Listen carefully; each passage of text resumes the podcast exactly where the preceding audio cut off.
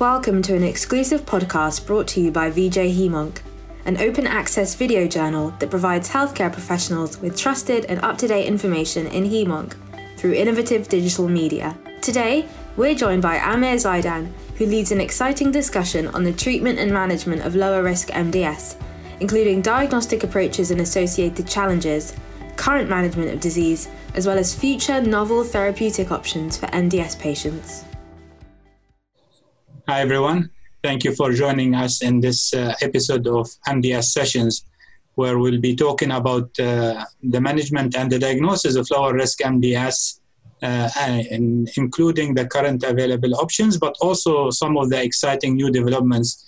And part of the focus will be on how the diagnosis of MDS, especially in the early stages, can be quite tricky, and take some advice from uh, a very good group of experts that I'm very happy to be joined with today.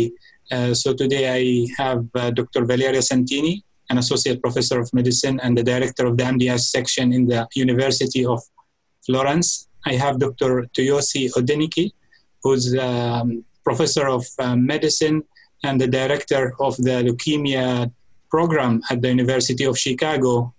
And last but not least, uh, I have Dr. Rami, Rami Komrokji, and um, often known as Rami Komrokji, but it's Rami Komrokji, uh, who's a professor of medicine and uh, the director of uh, MDS and leukemia research at Moffitt Cancer Center. Thank you all for being with us um, today. Uh, so maybe I can start with uh, with Valeria. So Valeria, you, have done a lot of work in, in the area of um, lower risk MDS, and I think one of the challenges that we often see in in our patients is that until now we still get some patients who are diagnosed with lower risk MDS who turn out to have other things, you know, whether it's um, um, you know vitamin deficiencies or drug effects or immune conditions. How often do you see that, and what is your um, recommended recommended diagnostic approach for for people to do in general? This is a very good point to raise. In fact, uh, in the past, we were underdiagnosing um, the MDS status, whereas now everything that is anemia or cytopenia is MDS, which, as you pointed out, is not really true for uh, many patients. There are many conditions and comorbid conditions that lead to um, chronic anemia, as we know. Um, you would be surprised of, uh, of, in, in finding, as you mentioned, some uh, vitamin deficiency, but most uh, we have to recognize some specific cases like the multifactorial anemia of the elderly. And that is a little bit um, difficult, in fact, because um, uh, they may have dysplastic features in the marrow, they may have dyserythropoiesis, but this is not the dyserythropoiesis of MDS. Therefore, uh, we require a very careful examination of the bone marrow aspirate indeed. Of course, uh, hypothyroidism uh, has to be ruled out. And then, uh, well, I, I, don't want to speak about uh, renal insufficiency because it seems to be quite a clear uh, thing to, um, to um, uh, roll out immediately. But as a matter of fact, this is uh, easy to say, not very easy to uh, put in practice in your everyday clinic because there may be cases in which the diagnosis is very, very difficult. And I just want to mention the fact that sometimes even uh, hemolytic anemia can be uh, disguised as MDS. So reaching the diagnosis of MDS is uh, far to be simple and far to be straightforward. You know, those are great points. Uh, Rami, how often do you check things like copper deficiency or LGL or PNH? Do you have like a, a standard uh, assay that you send on every single patient, or do you do sequential testing based on the specific circumstances in which a patient presents?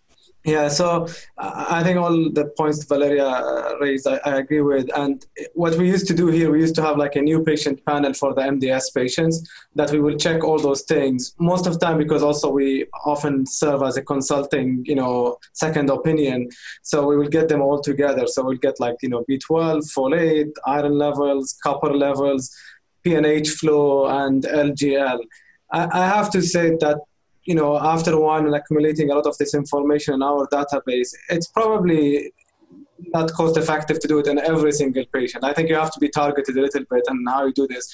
Obviously, the basic things I think you always have to rule out, you know, B12 deficiency and stuff like that. But uh, like we've looked at the PNH and most of the low risk MDS, like you rarely will find something that is really actionable or will explain the cytopenia unless there is some clinical indicator such like you know any evidence of hemolysis high ldh uh, low haptoglobins that will make you think for pnh we do observe a lot of LGL clones in MDS, like we just published on this recently. Maybe obviously 20% of the patients will have it. But again, most of the time it's like a bystander, an immune reaction. In some cases where you see severe neutropenia, some fibrosis in the bone marrow doesn't look straightforward like MDS, maybe checking LGL is helpful. And then finally, for the copper, like I really usually mostly emphasize checking it in patients with ring sideroblast subtype, especially if they have no evidence of somatic mutation like SF3B1. I always tell the fellows an anecdote. I saw a patient this year was one year on azacitidine and diagnosis labeled as MDS-RS, but it was SF3B1 negative, and the patient had like you know trilineage cytopenia, not just you know which always triggers in your mind like it's not usual for MDS-RS to have you know, pancytopenia. And the patient actually did have copper deficiency and with replacement counts recovered completely. So, so in the subset with ring sideroblast, if there is no SF3B1, I strongly recommend checking the copper levels, especially with known risk factors for copper deficiency. Yeah, no, th- this is a great example. And, you know, I actually use the same example often with copper and B12 deficiency. I've definitely seen cases like this. And of course, um, you know, I think with EPO or other type of replacements, not as problem. But once you start thinking about um, HMAs, bone marrow transplant, this is, I think, a situation where you really want to be 100% sure that this is, uh, you know, this is a, a malignant uh, process. Along those lines, uh, Toyosi, so um, the use of molecular testing um, Rami was talking about, you know, cost effectiveness, and you know, the, there is a lot of variation, I think, in terms of using these next-gen sequencing panels, and whether you use a targeted one or do you use like a big panel, and on which setting do you use it, uh, in, in, in, especially in lower risk MDS, where the issue is more to to to make the the diagnosis potentially or the specific subtype what, how, what's your typical approach of, of using uh, next-gen sequencing? Do you have an institutional approach or is it something that each physician does their own? I think it's a mix of both. You know, it's evolved over time, our approach um, to uh, incorporating next generation sequencing um, in patients who are undergoing an evaluation for a potential MDS diagnosis. Um, I will say that uh, if we um, encounter a patient where we are strongly suspicious enough about the cytopenia as being potentially related to MDS, it triggers a bone marrow biopsy and aspiration. And along with that, we routinely send off um, an NGS panel. So that would imply that we have, um, by and large, already ruled out other potential, you know, non-clonal causes, you know, the cytopenias that we just described, and that we feel strongly enough that the uh, the patient should get a bone marrow biopsy, and so in the course of that, uh, we will send off an NGS panel. We have an institutional panel, which is uh, CLIA approved, and there are about 150 genes on that, so it's a fairly broad panel um, but it encompasses all of the usual ones that we would be curious about. Um, and so I would say in that context, um, we do that now on every patient where we're suspecting a myeloid neoplasm, including MDS. Um, but I think it's an open question as to whether this is something that we, you know, we want to recommend broadly. Yeah, and we have a similar process where we have an institutional panel, we do sometimes run into headaches because, you know, often they would cover it when it's an MDS or AML diagnosis, but in the context of the workup, sometimes they tell you, well, you don't know that the patient has MDS, and you have to convince them that this is part of why I'm doing the assay because it helps me in, in, in, the diagnostic evaluation. Valeria, I think this is one aspect that might be different between uh, Europe and, and the US and probably other other countries. I don't know how easily it is to access some of those relatively uh, readily for, for most patients. And maybe you can also tell us more about, uh, you know, all these new acronyms, you know, ICUS and CCUS, and how does that play in into your diagnosis of MDS? We are definitely seeing more patients sent to us with some mutation and some low counts, and, uh, you know, the primary uh, referring doctor does not know exactly is this MDS, is this, what is this? Yeah, that's a very um, uh, a thing that is coming uh, up very rapidly. So everybody knows that we have uh, the possibility to study somatic mutation. So somatic mutation are um, an analysis that is asked, that is required, but is not uh, um, uh, sufficient to have a diagnosis of MDS. So you have to know how to interpret the data. We have an institutional uh, uh, panel, myeloid panel. It's a little bit smaller than the one uh, used in Chicago, but we have uh, at least 40 more frequently mutated genes that are evaluated.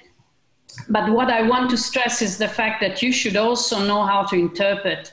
So, how to evaluate the variant allele frequency and the uh, so the role and the significance of the presence of the mutation in an elderly population like the one that constitute the MDS uh, patients, you may find uh, CHIP, and then I come to the acronyms. So you may find a, cl- a clonal hematopoiesis uh, that has uh, not really a significance in terms of pathology and is not really diagnostic Today, I heard a, a, very beautiful presentation of Jo Jansen of Nijmegen, and he uh, showed data regarding CHIP, so the presence of TET2, ASXL1, uh, and DNMT3A mutation, but also others uh, in elderly patients in percentages that much bigger than the 10, 15% we are used to think of.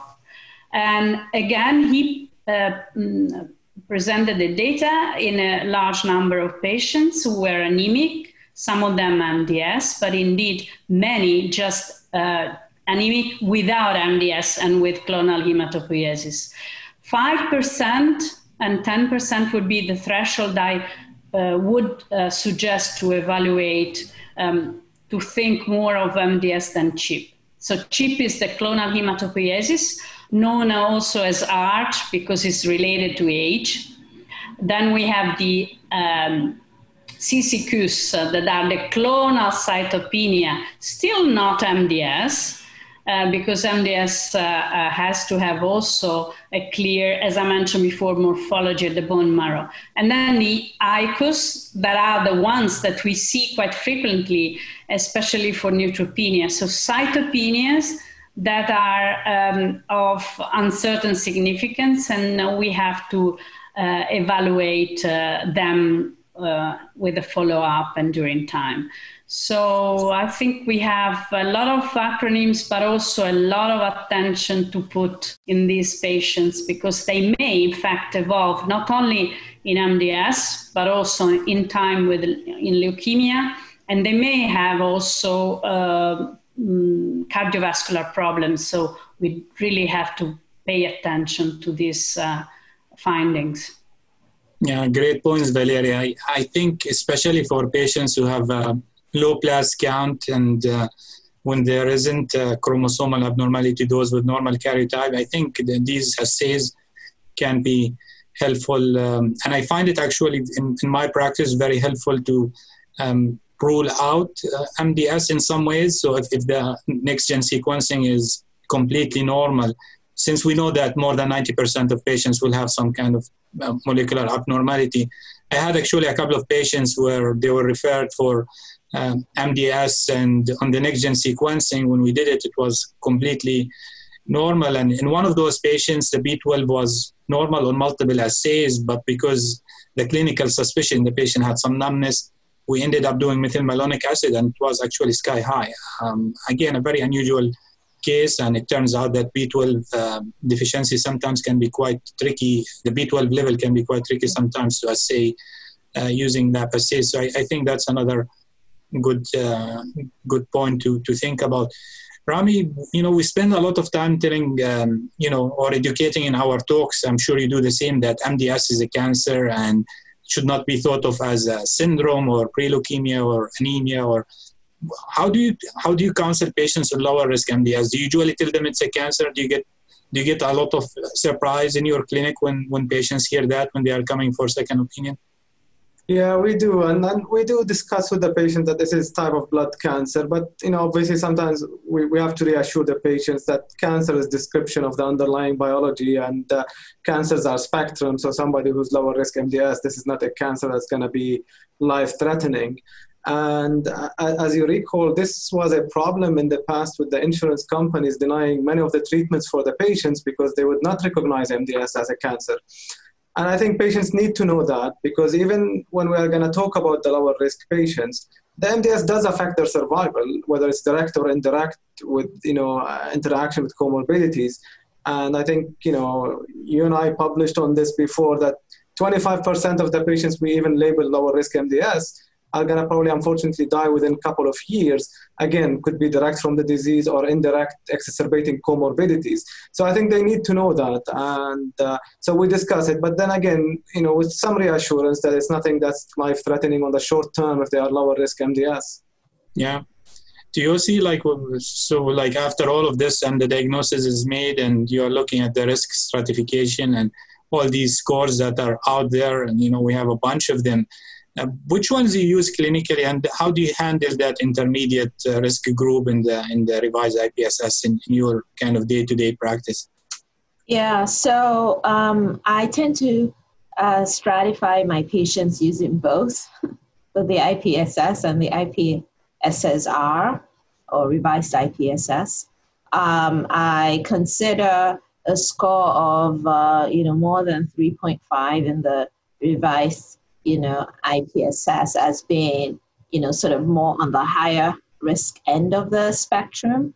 Um, and but I also pay a lot of attention, obviously, to how the patient is presenting, just in terms of being able to um, decide on what the therapeutic strategy is. You know, um, what are the patient's goals?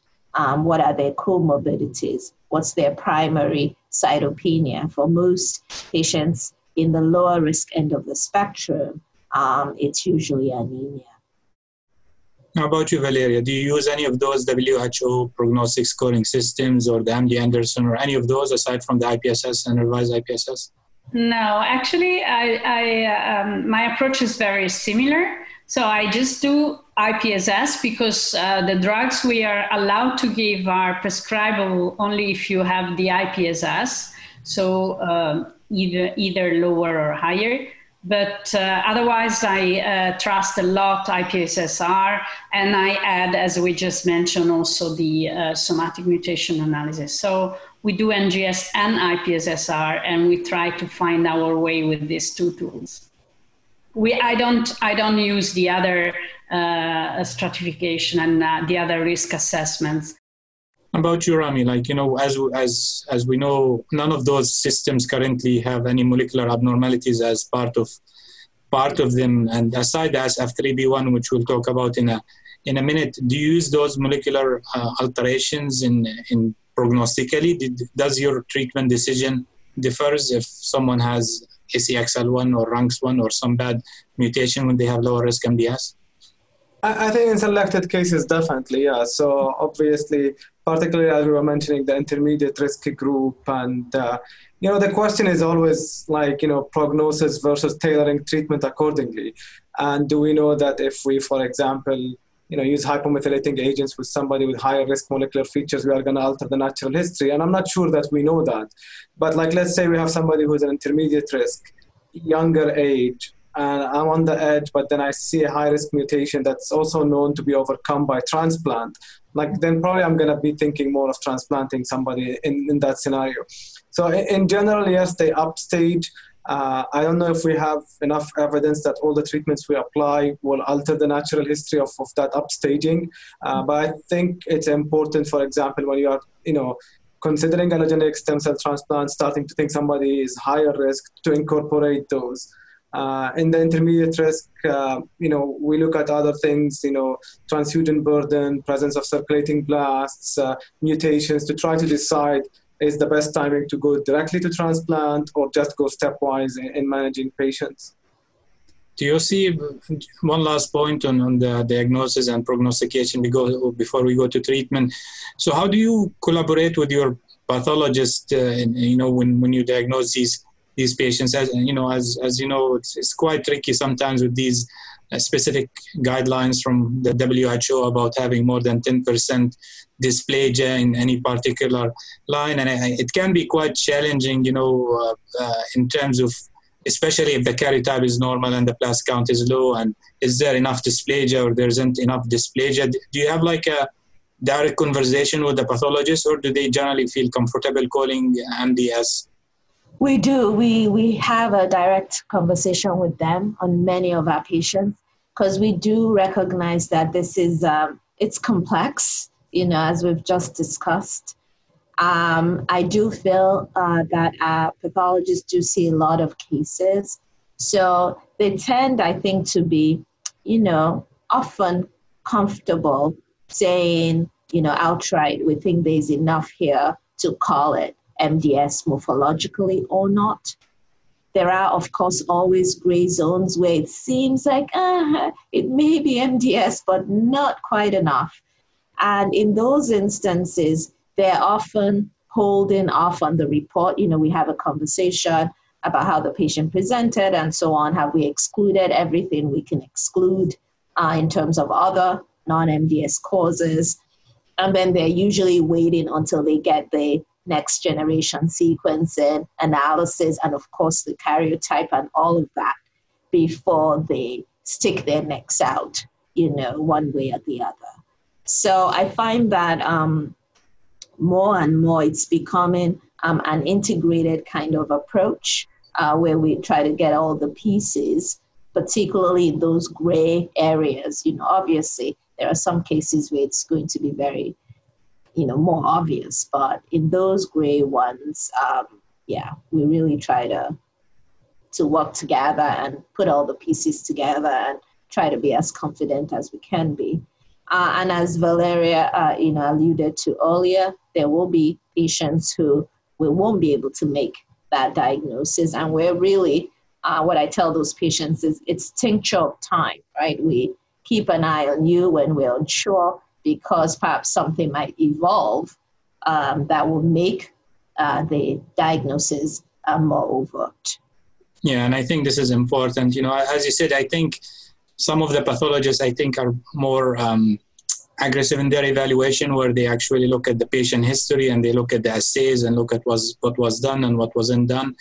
And others might just uh, look at and you know on, on the microscope and but I, I do think that integrated approach you mentioned is becoming more common and I think very helpful to kind of uh, issue an uh, you know an addendum or finalization after you have the karyotype and the other uh, results basically to, to be somewhat more certain of the diagnosis. I just want to add a few words from the European side.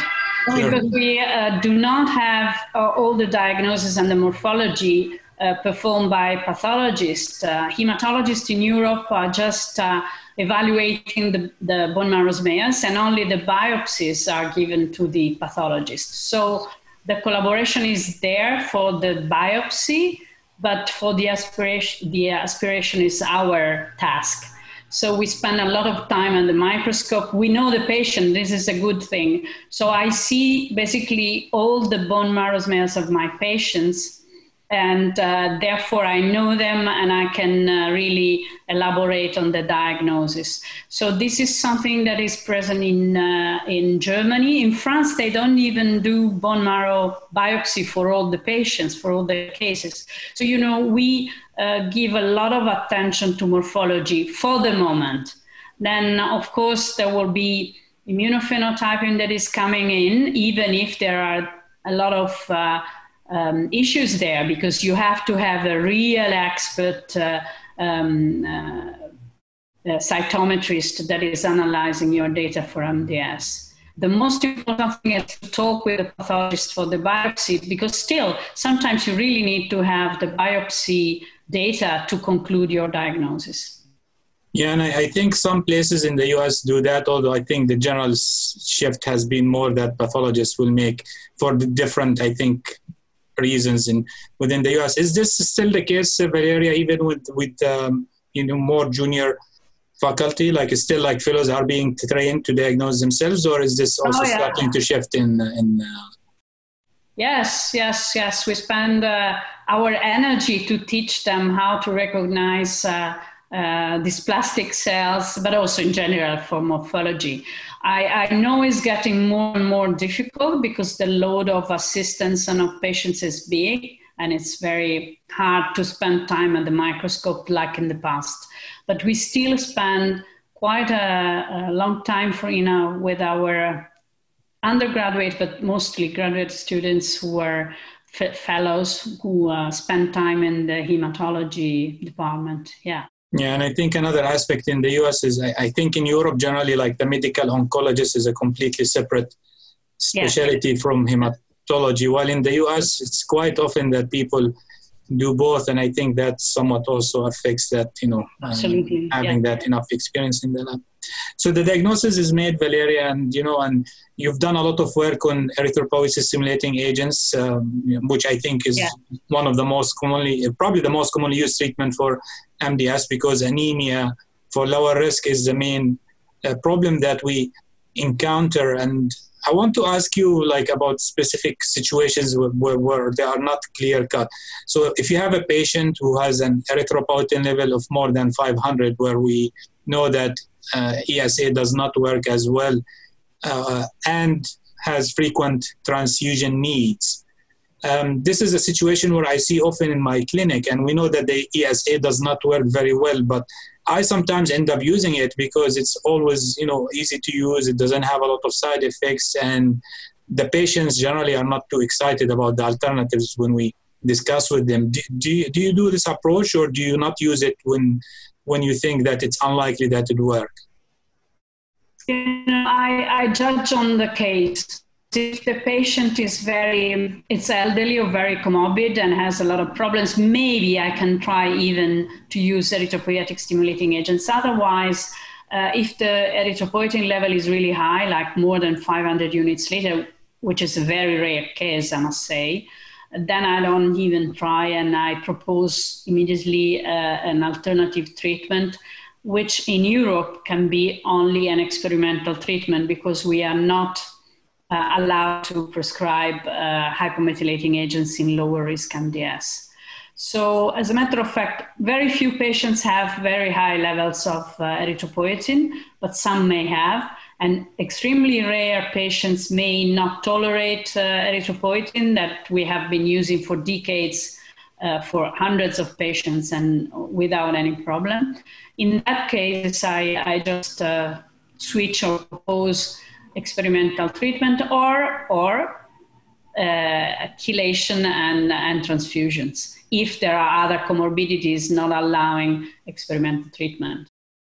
Yeah, Rami, one of the things we see with ESAs in the community is, is the dosing issue. What, what, what is the most common um, issues that sh- you think people should think about when they do dose ESAs for MDS patients, lower risk MDS patients? Yeah, I think in, in the USA also we see use either of like, you know, the erythropoietin or the darbepoetin. And I think the, the, the, the difference between them is probably dosing, you know, you have just to have the right dosing. And in general, you know, we see underdosing uh, a little bit in the USA. Uh, I think, you know, patients should be getting somewhere between 40 to 60,000 equivalent of the short-acting erythropoietin and give it like 8 to 12 weeks try before assessing if it's working or not. I tend a lot of the times to start with the higher dose and then go down just to shorten that duration and be certain rather than those escalating. So I would start sometimes with 60 and then go down. Um, we hold if the hemoglobin goes above 11, restart when it's below, uh, sorry, if it's above 12, we restart if it's below 11. Um, but uh, I, I, think it's really that the, you know, some of the patients come where they're getting erythropoietin every three to four weeks, or like they're getting 10,000 units. I think that's totally inadequate dosing in, in MDS, particularly. Yeah, this is a great point because I think some people go with the renal dosing, which we know is much, much lower than what we typically use in, in MDS. I guess on the opposite end of the spectrum to yours, I've seen patients in my clinic who are getting ESAs, whether they are at the good doses or the lower doses, but they are on the ESA for two years and they are still being transfused like once every month. And you cannot figure out exactly why they are continuing the ESA. Some people say, well, it's making the patient feel better. Uh, other people say, well, you know, we think the frequency has reduced. Of course, there's no real way to to know like what what do you do in those situations? Have you ever added GCSF for some of those uh, other interventions before you switch to a trial or some other agent? Um, I haven't, in general, added growth factors. Um, for such patients, I've usually viewed it as, you know, evidence of inadequate response, you know, and I've generally encourage them to think of alternative therapies, uh, a clinical trial, obviously, if it's available. Uh, and if a clinical trial is not available, depending on the patient in front of me, uh, it's either supportive care or hypomethylating agent. Um, you know, so it's really someone much older who doesn't want to um, assume the risks, other risks of HMA therapy, um, yeah, I've, I've been okay with those patients getting, you know, transfusions. But um, if it's someone who uh, I think from a comorbid uh, uh, point of view can tolerate, you know, and is a nucleoside and is um, inclined to, to do that, then I have uh, in general done that. So Valeria, you've done also a lot of work on lenalidomide and you led one of the phase three trials in, in the non-deletion 5Q which is the most for common form of lower risk uh, MDS. So assuming you don't have those, um, you know, uh, insurance or availability restrictions, and that same exact patient we just discussed, someone with an EPO level of more than 500 and needing like frequent transfusions, would you would you use uh, lenalidomide or would you use hypomethylating agent or what what would you use in, in this situation? As I mentioned to you, both drugs in non-del5q are off-label.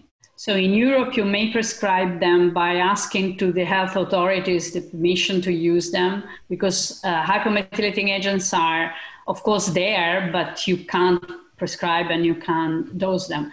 And the same for lenalidomide. So what I do usually is I use hypomethylating agents off label if the patient has another cytopenia beside uh, anemia.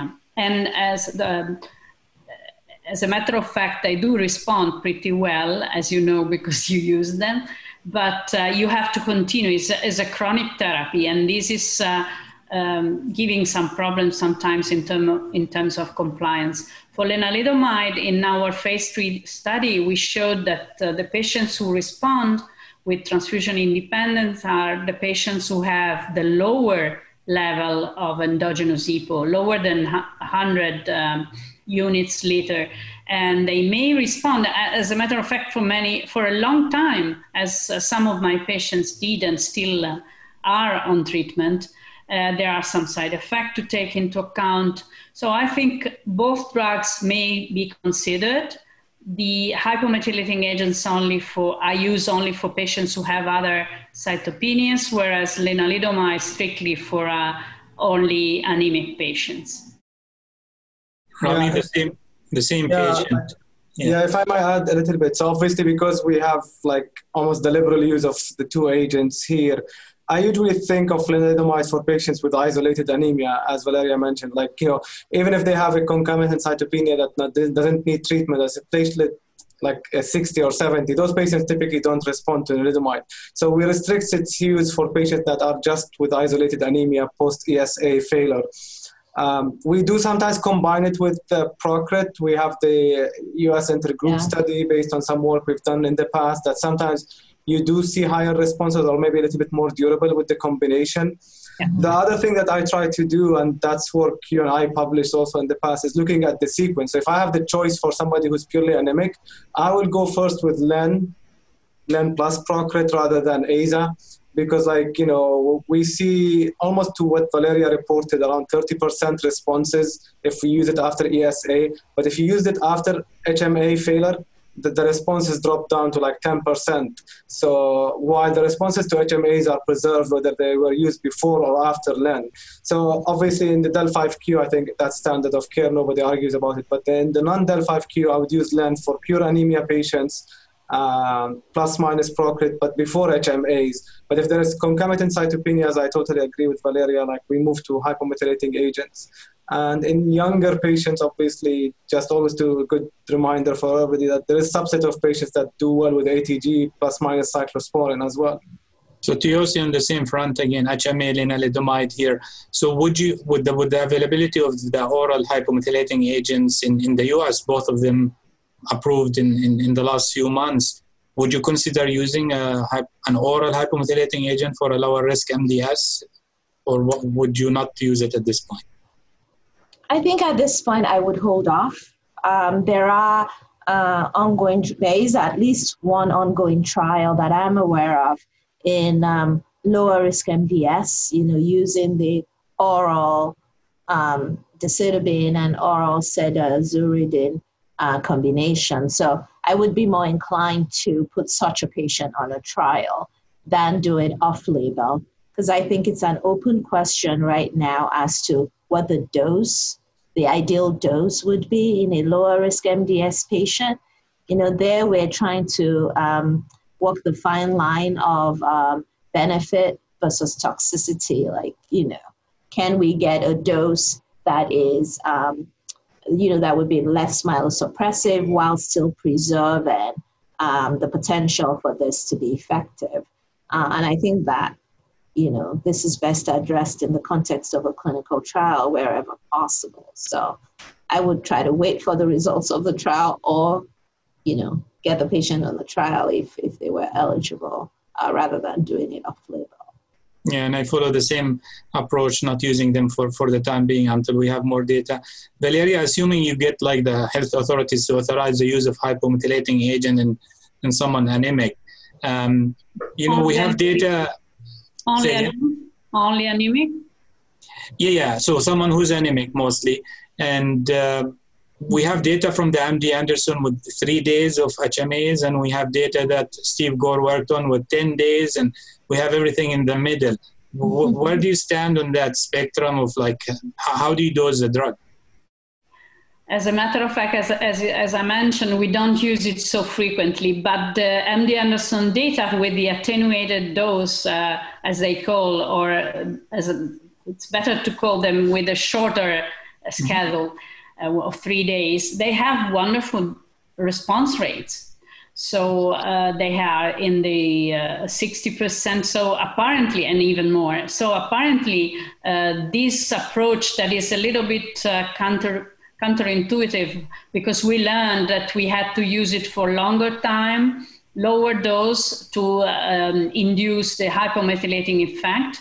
And now we have standard dose for a shorter time. So it's a little bit different from our uh, con- conception of this uh, con- idea of this uh, treatment.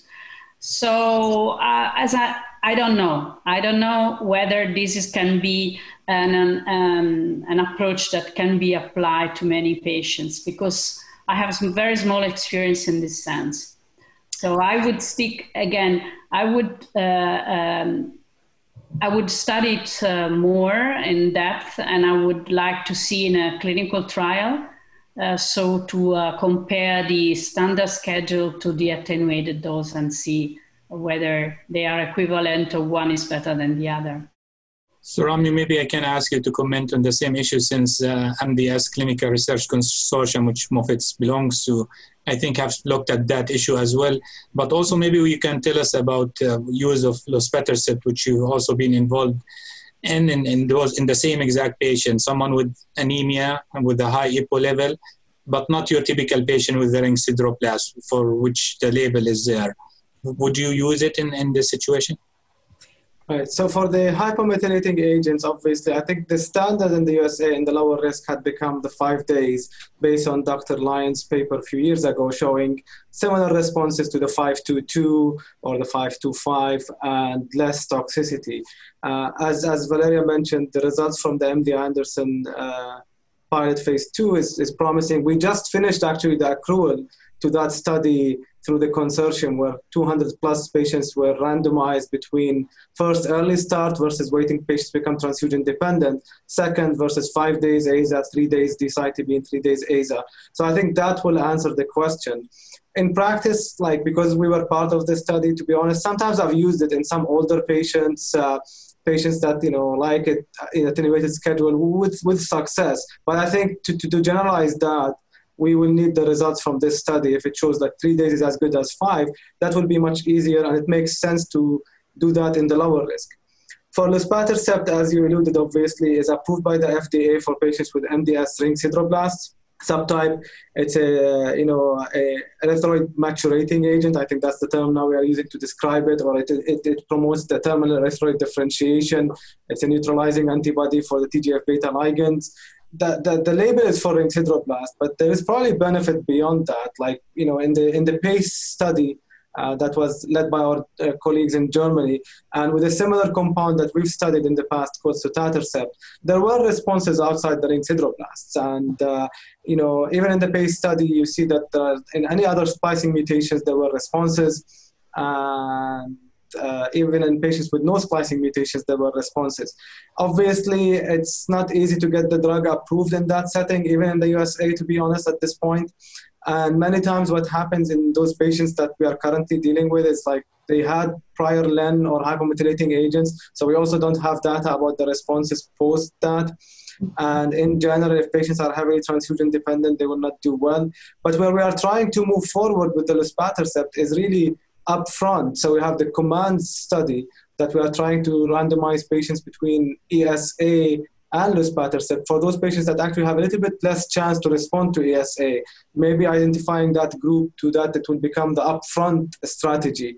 Uh, so yes, sometimes we try to use it off the label in the you know non-RS subtype, uh, but it's mainly had been restricted since the approval in that category, except on clinical trials. Yeah, thanks for this comprehensive review, Rami. Quote the last option that um, we use and we and you have looked at is the use of immunosuppressive therapy. And I, I think um, there is some some good data as well in, in, in the right setting.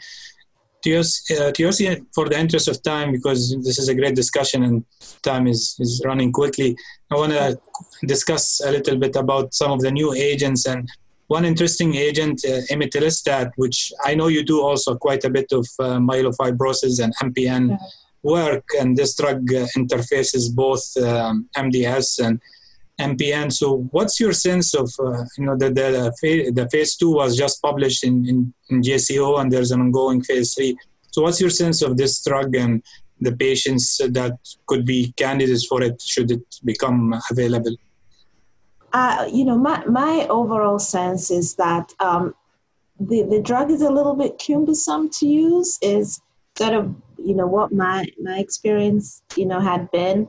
Uh, we participated in the myelofibrosis trials, and then um, to some degree in some of the earlier iterations of the of the MDS trial, uh, there does seem to be a signal, you know, in patients, uh, you know, who are you know lower risk MDS who have not you know responded to the typical you know agents that you know we would use you know such as ESA therapy. Um, so I think uh, you know I would be uh, very curious about uh, you know what the results would be like in a randomized setting uh, to really sort of gauge the the level of benefit. Um, to me, it's an agent that's a little bit you know, maybe slightly more challenging to use than um, some of the other agents that we've described so far. So um, I think you know therein lies lies the challenge. But um, the the early phase trials were promising, just in terms of the, the potential for for a signal in this patient population. Yeah, and another drug that's in advanced phase three trial testing is roxadustat, which works in the hypoxia-induced uh, factor um, pathways. So I think in the last segment, in the last few minutes, I just want to get some some sense from from the group about where do you see management of lower risk MDS going the next few years. It sounds that for a long time we really have not um, mostly focused on symptoms. Uh, survival was not generally the goal, quality of life. Um, and we did not have really a lot of drugs, and things are are changing. So maybe starting with Valeria, like how do you see things going in the in the next few years for lower risk MDS? You know, finally, as you mentioned, we have something new to propose to our patients uh, uh, beside the uh, supportive care. And um, I think that, as Rami mentioned, uh, luspatercept has still a lot to tell us because we have to use uh, the drug in a different setting than ring sideroblast. Maybe the percentage of response will be lower, but uh, frontline would be a challenge. And in Europe, uh, a new trial is starting, um, proposed by our German colleagues, in which uh, luspatercept is used in non-transfusion dependent patients. Um, so that's something we still have to know how to use uh, um, at, at its best because it's a new drug. But I think this is something uh, leading us uh, a little bit further with treatment of uh, anemic patients. But again, different approaches and probably uh, a more refi- refined um, hypo- um, immunosuppressive therapy. We disregarded it for too long. I think this is uh, some, something we should consider a little bit more uh, when uh, uh choosing therapies. So, and then uh, I suppose new drugs are coming uh, uh, along the way, and we will have a lot of work to do in the next few years. Rami, what do you think? And pr- probably some combinations are probably also are going to be on the horizon. Yeah, I think one of the things first is like we have to redefine our goals because we always have focused on like alleviating cytopenias, transfusion independency, which I think is still reasonable. But like I do believe that when we restore effective erythropoiesis, we do have impact on patients' outcome indirectly, even maybe. And we have to start studying who are the patients that really we should be aiming for that always, rather than just settling down for the transfusion dependency. So I think our philosophy or goal or identifying patients at higher risk should be revised a little bit. And then obviously that you know like I, I, think even you know what we lump as lower risk are really a very heterogeneous group where the you know the fact in erythropoiesis is, is totally different. Now we know, for example, SF3B1 mutant MDS is almost like separate category. You have the deletion 5q, and I think as we learn more, we're going to dissect those groups into more homogeneous group where we understand the real defect in erythropoiesis and target that. There are some agents like you know, I think yeah, we talked about the Imetelstat that it's early on and, and you know it's an IV drug given every four weeks. But in the early studies, there is some suggestion in a small subset of patients that it may change the you know, for example, the allele burden for the SF3B1. So we may start having some medications that may have impact. And then, as you mentioned, finally trying to find the combination of those therapies. Uh, obviously many times in the past we had only limited options so we combined them without a good rationale uh, but I, think as we move forward maybe we'll have a little bit more rational to combine things together um, and, and, I'm sure that we are going to see a lot of the combinations with the luspatercept, for example, coming forward. Some of them with good rationale, some of them just maybe combinations based on clinical activity. Um, but I, I, think it's exciting at least that we have at least three or four drugs with activity now in the lower risk, and hopefully we'll optimize their use with the coming clinical trials. Toyosi, what do you think? Do you think lower risk MDS could become like diabetes or hypertension? a patient can live with that many, many years with, with oh, a pill or, yeah? That would be so nice. Well, I, I mean, I think the future is much brighter now for our patients than it once was as you've heard from you know my our esteemed colleagues on the on the line, um, they, we have many more more than we did before drugs in our armamentarium.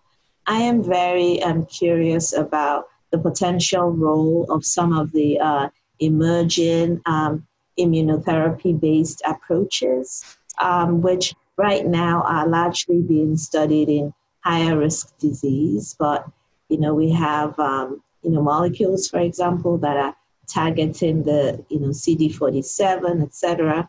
And, um, you know, some of these are showing that they are, you know, reasonably well tolerated, uh, even in combination with, with other agents. So um, I'm very curious about movement of such approaches into the lower risk space, uh, you know, and try to figure out what, you know, the relative impact uh, that will have on our patients. So it's a very exciting time to be caring for patients with MDS and uh, trying to think through these uh, very interesting questions.